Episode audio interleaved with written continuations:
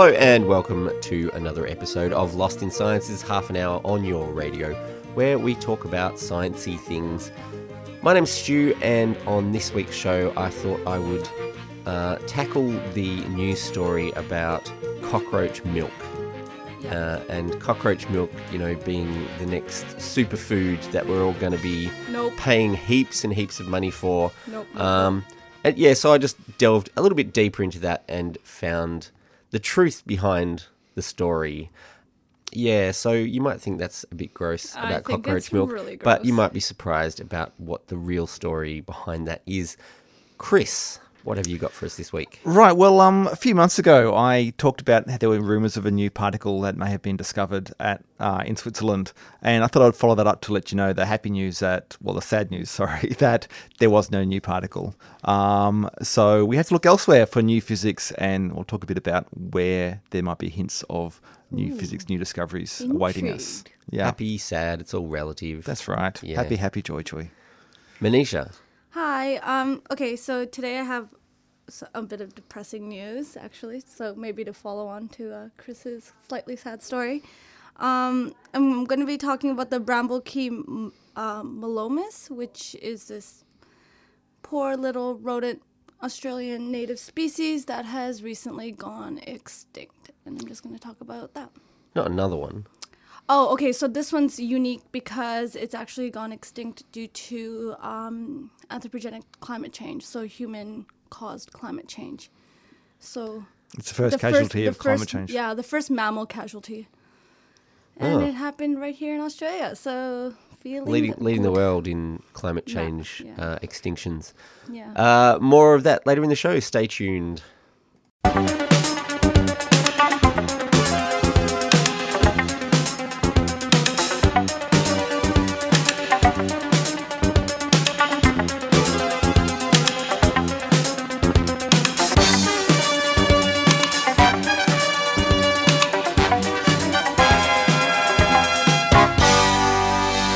So, Manisha, what do you pour on your cereal in the morning? normal, normal cow milk.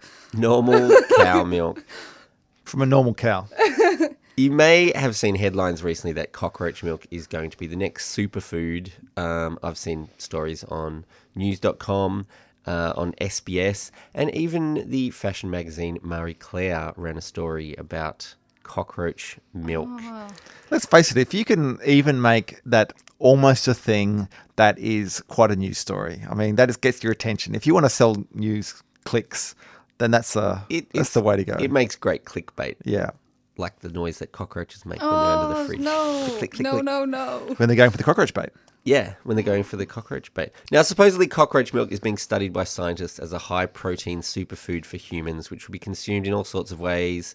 Possibly, according to one article, by hipsters in their blue algae lattes in cafes around the country.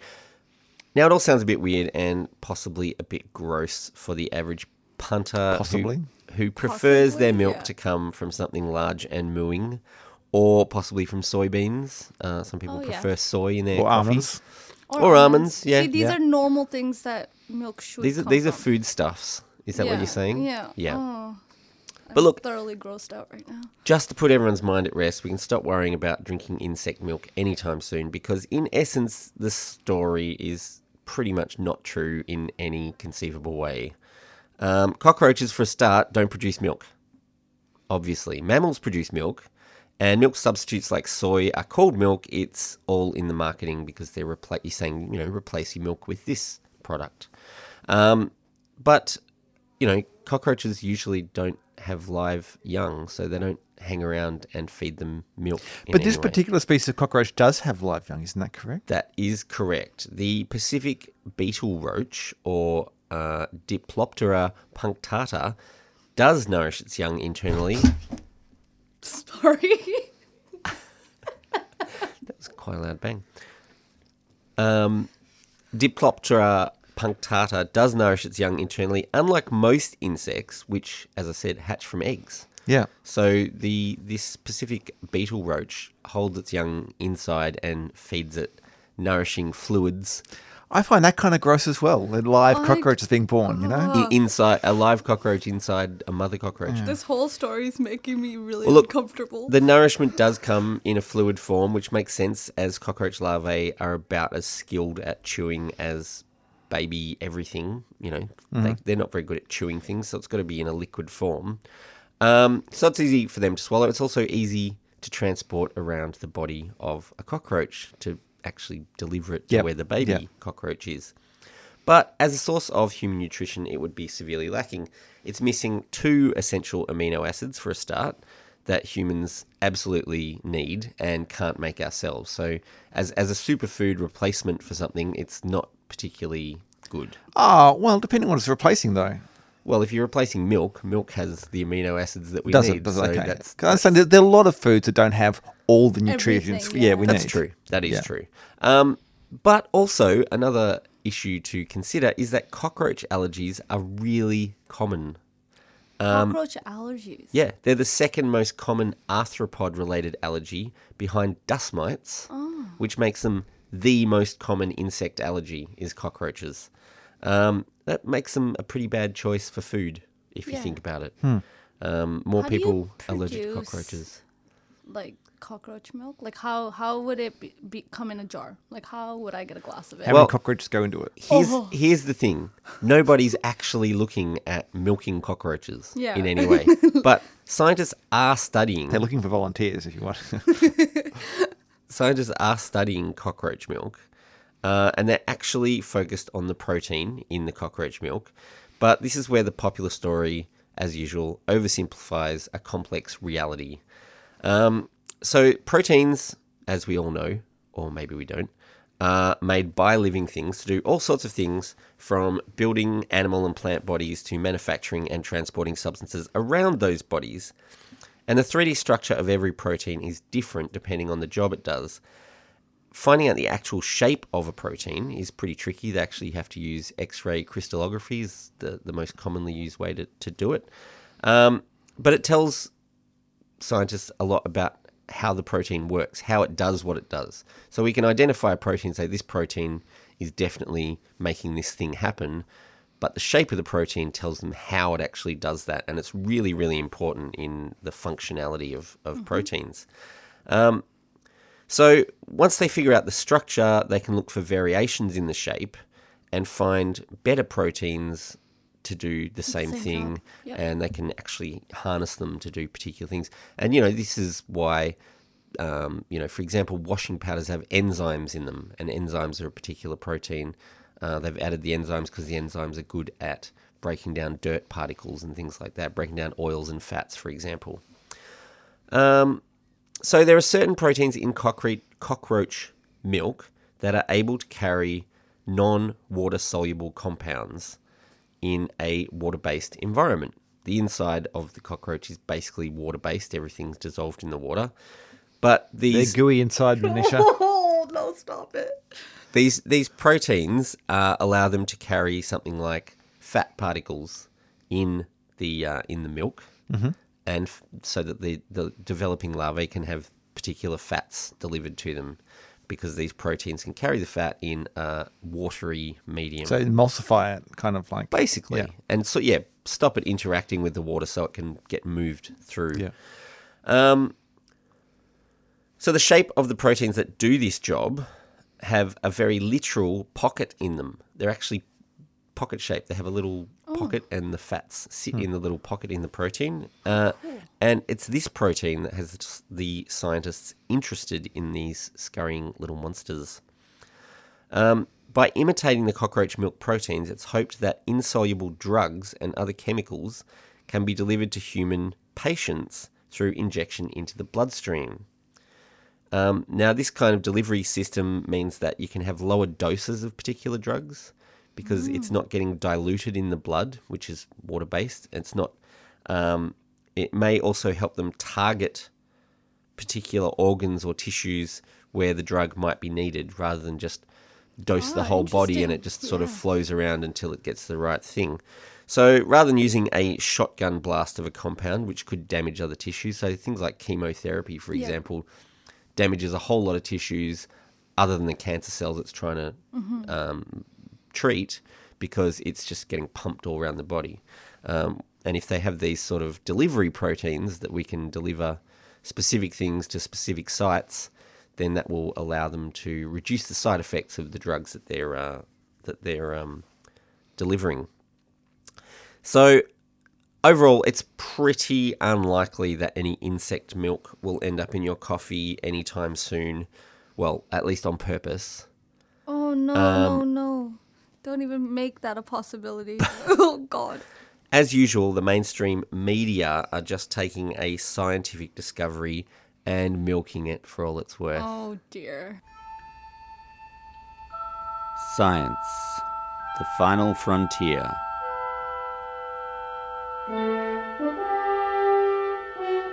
These are the voyages of Lost in Science, our ongoing mission to explain strange new words, to seek out new science and new explanations, to boldly go where no radio has gone before.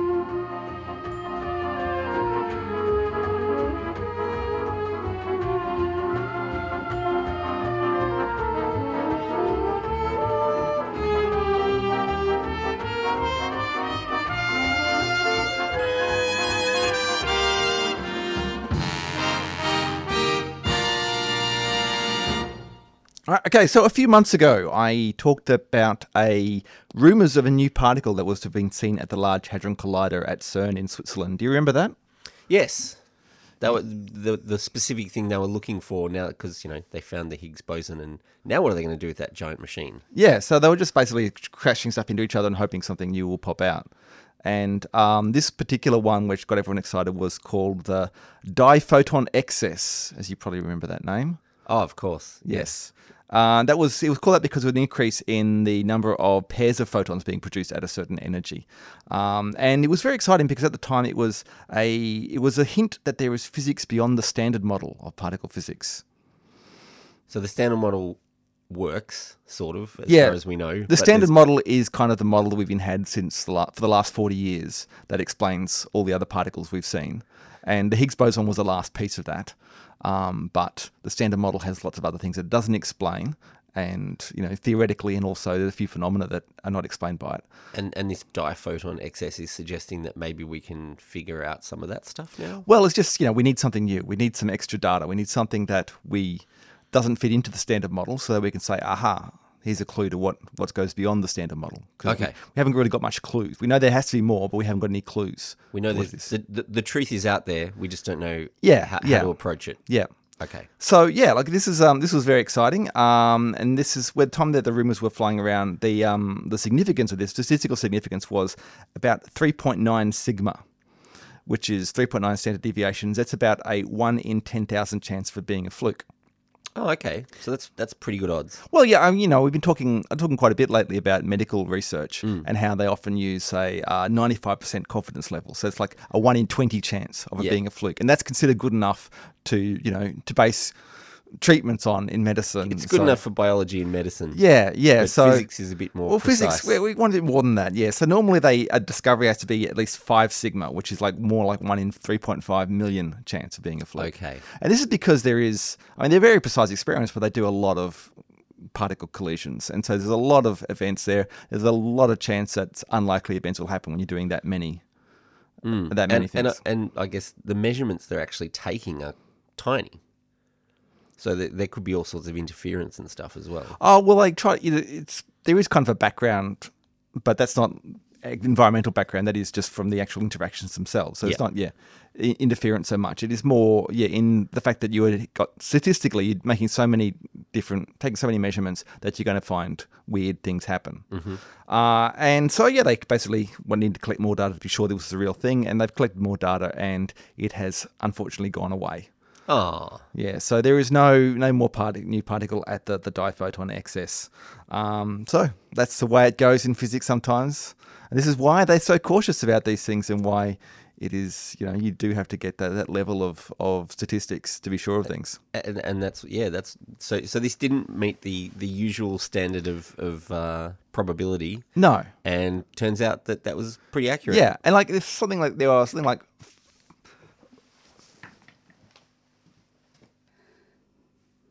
Yeah, so there was something like 500 papers written to try and explain what this new particle might have been. You know, so the theorists jumped on it because it wasn't predicted at all. Um, but yeah, it was 500 different people came up with explanations for what it could be. I think at, I think at the time I remember saying that one of the most exciting sentence I saw about it was the idea there might be a portal to the dark sector, which I thought was a great phrase. But That that that does sound a lot more exciting than Yeah. Than physics usually does. But that kind of explains why we're looking for something like this. So now it's going to be back to the drawing board um, to try and find some some new experimental data. But because we, like I said, we know that there is something beyond the standard model, and we have some good clues for why there is something beyond the standard model. Um, there is, for instance, gravity, which we're pretty certain exists. Yeah. That's not described by the standard model. Uh, there is dark matter and dark energy. They are also things we're pretty sure exist. Um, they're not included in the standard model. No, so this is this is kind of related to what do they call it? The grand unified theory, Uh, granted, unified theory is a specific thing, but yeah, it's trying to find some sort of a connection between things like gravity and things like particle physics. Yeah, um, gravity is normally uh, something like string theory, like a theory of everything is often called. Yeah. Yeah. Um, so yeah, there is still a lot more to be discovered, and there's a couple of other things. Uh, one that you may not be too familiar with is uh, neutrinos.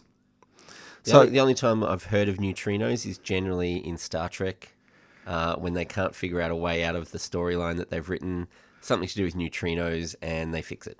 Yeah, well, you may remember a few years ago there was um, you would have heard of them when there was a, um, a controversial experiment that seemed to show they moved faster than the speed of light. Oh yes, Yeah, of course. Turned out to be someone just hadn't plugged their equipment in properly, um, and it all was not a real thing. But that's where most people heard of neutrinos because the Yeah. idea they might be some particle that goes faster than the speed of light. Um, turns out that's not true. Like I said, they don't move faster than the speed of light. In fact, we now believe that they move slightly slower than the speed of light um, because they have uh, a very small non-zero mass. So things because Einstein's theory of relativity, anything that has zero mass has to move at the speed of light. Anything that has more than zero mass, has some mass, has to go slower than the speed of light. Okay. And this is a big deal because the standard model, which was the, the basic thing to explain the stuff we knew at the time, had neutrinos as having no mass. And it works very well with having zero mass. Um, so the fact that we have found they have a mass means that there is something wrong with the standard model in that sense. Uh, and the reason we know that they have uh, non zero mass is because people have measured that they can change from one type to another. Okay, so there are three kinds of neutrinos um, relating to various sort of other types of particles there are. They're called flavors of neutrinos. And um, they they have different masses, but the masses don't exactly match the flavors, which means neutrinos can change flavor from one type to another. And we can measure this by firing neutrinos over long distances and seeing how they, they change on the en route. Interesting. Yes. Um, they're also all left handed. Um, now, what this means, how can the neutrino be left handed? So these particles are spinning, right? Yeah. Okay, so if you hold out your left hand and imagine that neutrino is moving in the direction of your thumb, Yep. they rotate, they spin around kind of axially the way your fingers would curl around the, the thumb if you made a fist. Okay. Okay, so you can all see what I'm doing there.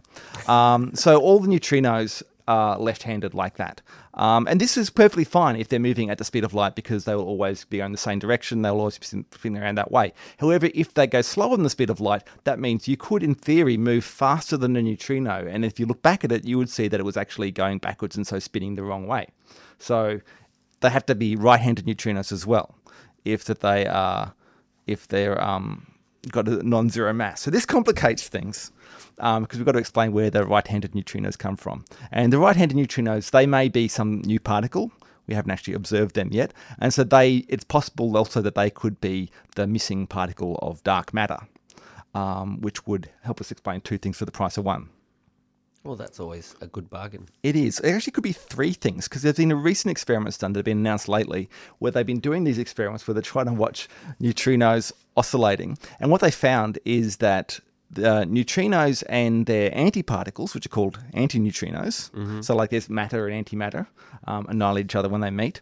Um, so neutrinos have antineutrinos, and they oscillate a slightly different rate to the neutrinos, which suggests that there is an asymmetry between matter and antimatter, at least for neutrinos. And this could be a big deal because the other sort of missing thing that standard model doesn't explain is why there is more matter than antimatter in the universe, which I think you'll also agree is quite a big deal, because if there were equal amounts of matter and antimatter, then we wouldn't be here. Yeah. Pretty the much. universe would have just annihilated itself as soon as it started. Exactly. Yeah. So it's possible that there is a slight asymmetry there, and that may also help explain why there is something rather than nothing, which is a good thing too. So um, yeah, I guess you know, in the, with the lack of other finding new particles, um, you know, maybe the the neutrinos are the place to look. So you know, watch out for the the the smallest particles that we know of, that they may be the the big answer to to solving the the universe. Isn't that always the way? This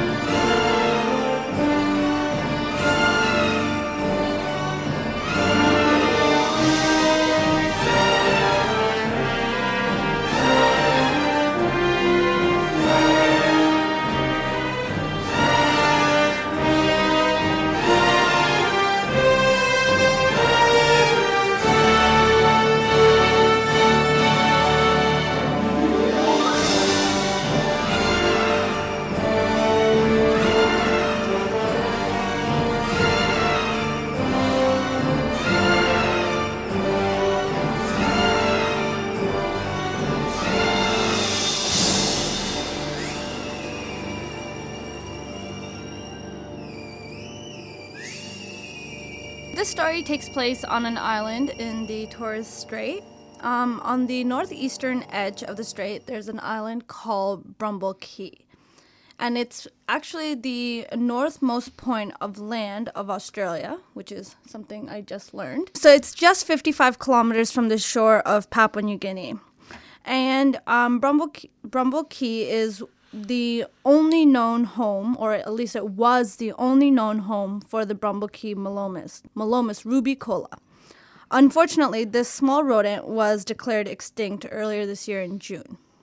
Um, its last documented sighting was in 2009, and there was recently a research initiative led by the Queensland government and the University of Queensland to determine if this, if there was still a population of Bramble Cay Melomys, Melomys on um, Bramble Cay, and um, this research initiative was led.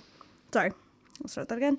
Uh, probably one of the most devastating parts of this story was the fact that this is the first known case of mammal extin- ex- sorry, extinction due to anthropogenic climate change, so human caused climate change, which is really sad. So what what changed in their environment that that um, that made them go extinct? Yeah, so actually, the the researchers it was Ian Gynther from sorry Ian Gynther from the um, Queensland Government of Threatened Species, um, the Queensland Government's Threatened Species Unit, Dr. Luke Leung and Natalie Waller from the uh, University of Queensland, and what they're uh, suggesting is that the population was driven to extinction due to a rise in sea levels. Um, according to their report, there were high tides and surging sea waters that traveled inland across the island, destroying the animals' habitat and food resources. So they lived close enough to the shoreline that the rising sea level and storm surges just wiped them out. Exactly. Wow. So basically, um, basically the island in itself is sinking. The water around it's rising so much that um, any land above the um, above the sea level is is being Shrinking. is shrinking. Yeah. Um, in 2014, the researchers conducted this in-depth, extensive survey of the island, but they didn't find any evidence of the animal. There was no, there were no traces of scats or tracks. They had camera traps up, so basically cameras to take photos, um, and there were no, there was no evidence on the cameras that of the um, rodent. They also put out live traps to try to capture an individual there and had absolutely no luck in capturing the individual. The amount of um, land that was left at that time on the um, on the island was kind of equivalent to a football field size. So they tried really really hard to find this uh, rodent and were really unsuccessful. Um, by that point in 2014, the livable hab- um, habitat was the smallest ever recorded, and the refuge sites, like in rock caves or crevices, they were slowly disappearing. And it's estimated that the area um, above the area of the key above high tide had decreased from four hectares, which it was in 1998, to about two and a half hectares in 2014. So really, just the island's just sinking. Around the globe, between um, 1901 and 2010, the sea levels have risen about uh, 20 centimeters. But between um, 1993 and 2014, the sea levels around the Torres Straits actually risen at a rate that's twice the global average. So you can imagine all of these little islands are going to be feeling the um, feeling the the threat of the sea levels rising around them. The researchers took um, a while to publish their findings because they found pretty like if you're not finding any individuals, it's a pretty conclusive um, or it's a pretty strong suggestion that the animal no longer exists there, especially if they were in such high numbers before and you had been able to track them before. But they took their time to go through the research because they wanted to really be sure of what was going on. And after their extensive research, which took about two years, um, they realized or they confidently can um, conclude that it is due to these rising sea levels and that it's a human caused sort of um, chain of events. Um, they released this uh, report earlier this year in June, and now they're encouraging the government to uh, change the listing of this Melomys to extinct from endangered. The researchers, however, do note that there is a slight chance that there is a, as yet unknown, um, population on the on in Papua New Guinea around the Fly River Delta area. Um, and they only think this because it was suspected that this uh, Melomys may have arrived on Bramble, Bramble Cay on like on rafting debris ages and ages ago. So there may be a remnant population in Papua New Guinea, but for now it's just this population, the only known population of the Melomys, has been officially uh, reported as extinct.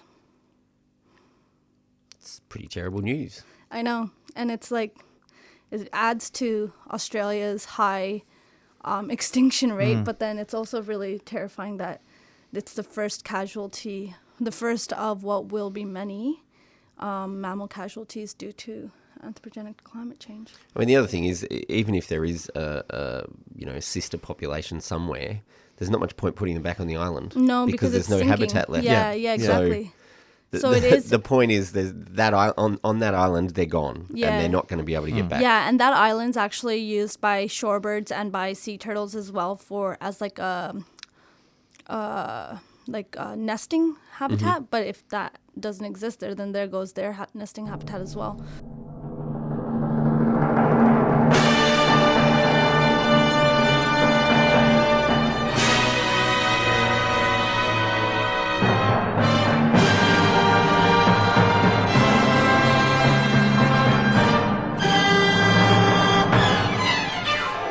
That's all we've got time for on this episode of Lost in Science. Thanks for tuning in and joining us. Lost in Science is recorded at the studios of 3CR in Melbourne and broadcast across Australia on the Community Radio Network with the financial assistance of the Community Broadcasting Foundation. If you want to talk to us, talk back to us, uh, you can get in touch. We have a Gmail account, lostinsight at gmail. Uh, you can also find us on Twitter and on the Facebook uh, and if that's not enough Lost in Science for you, you can always tune in again next week where the team will once again get lost in science.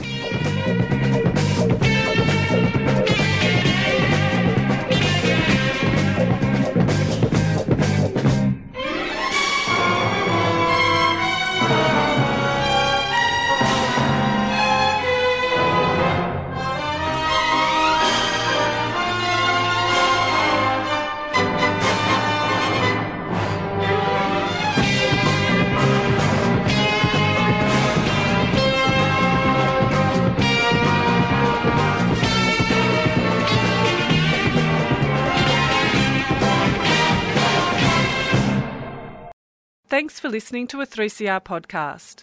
3CR is an independent community radio station based in Melbourne, Australia. We need your financial support to keep going.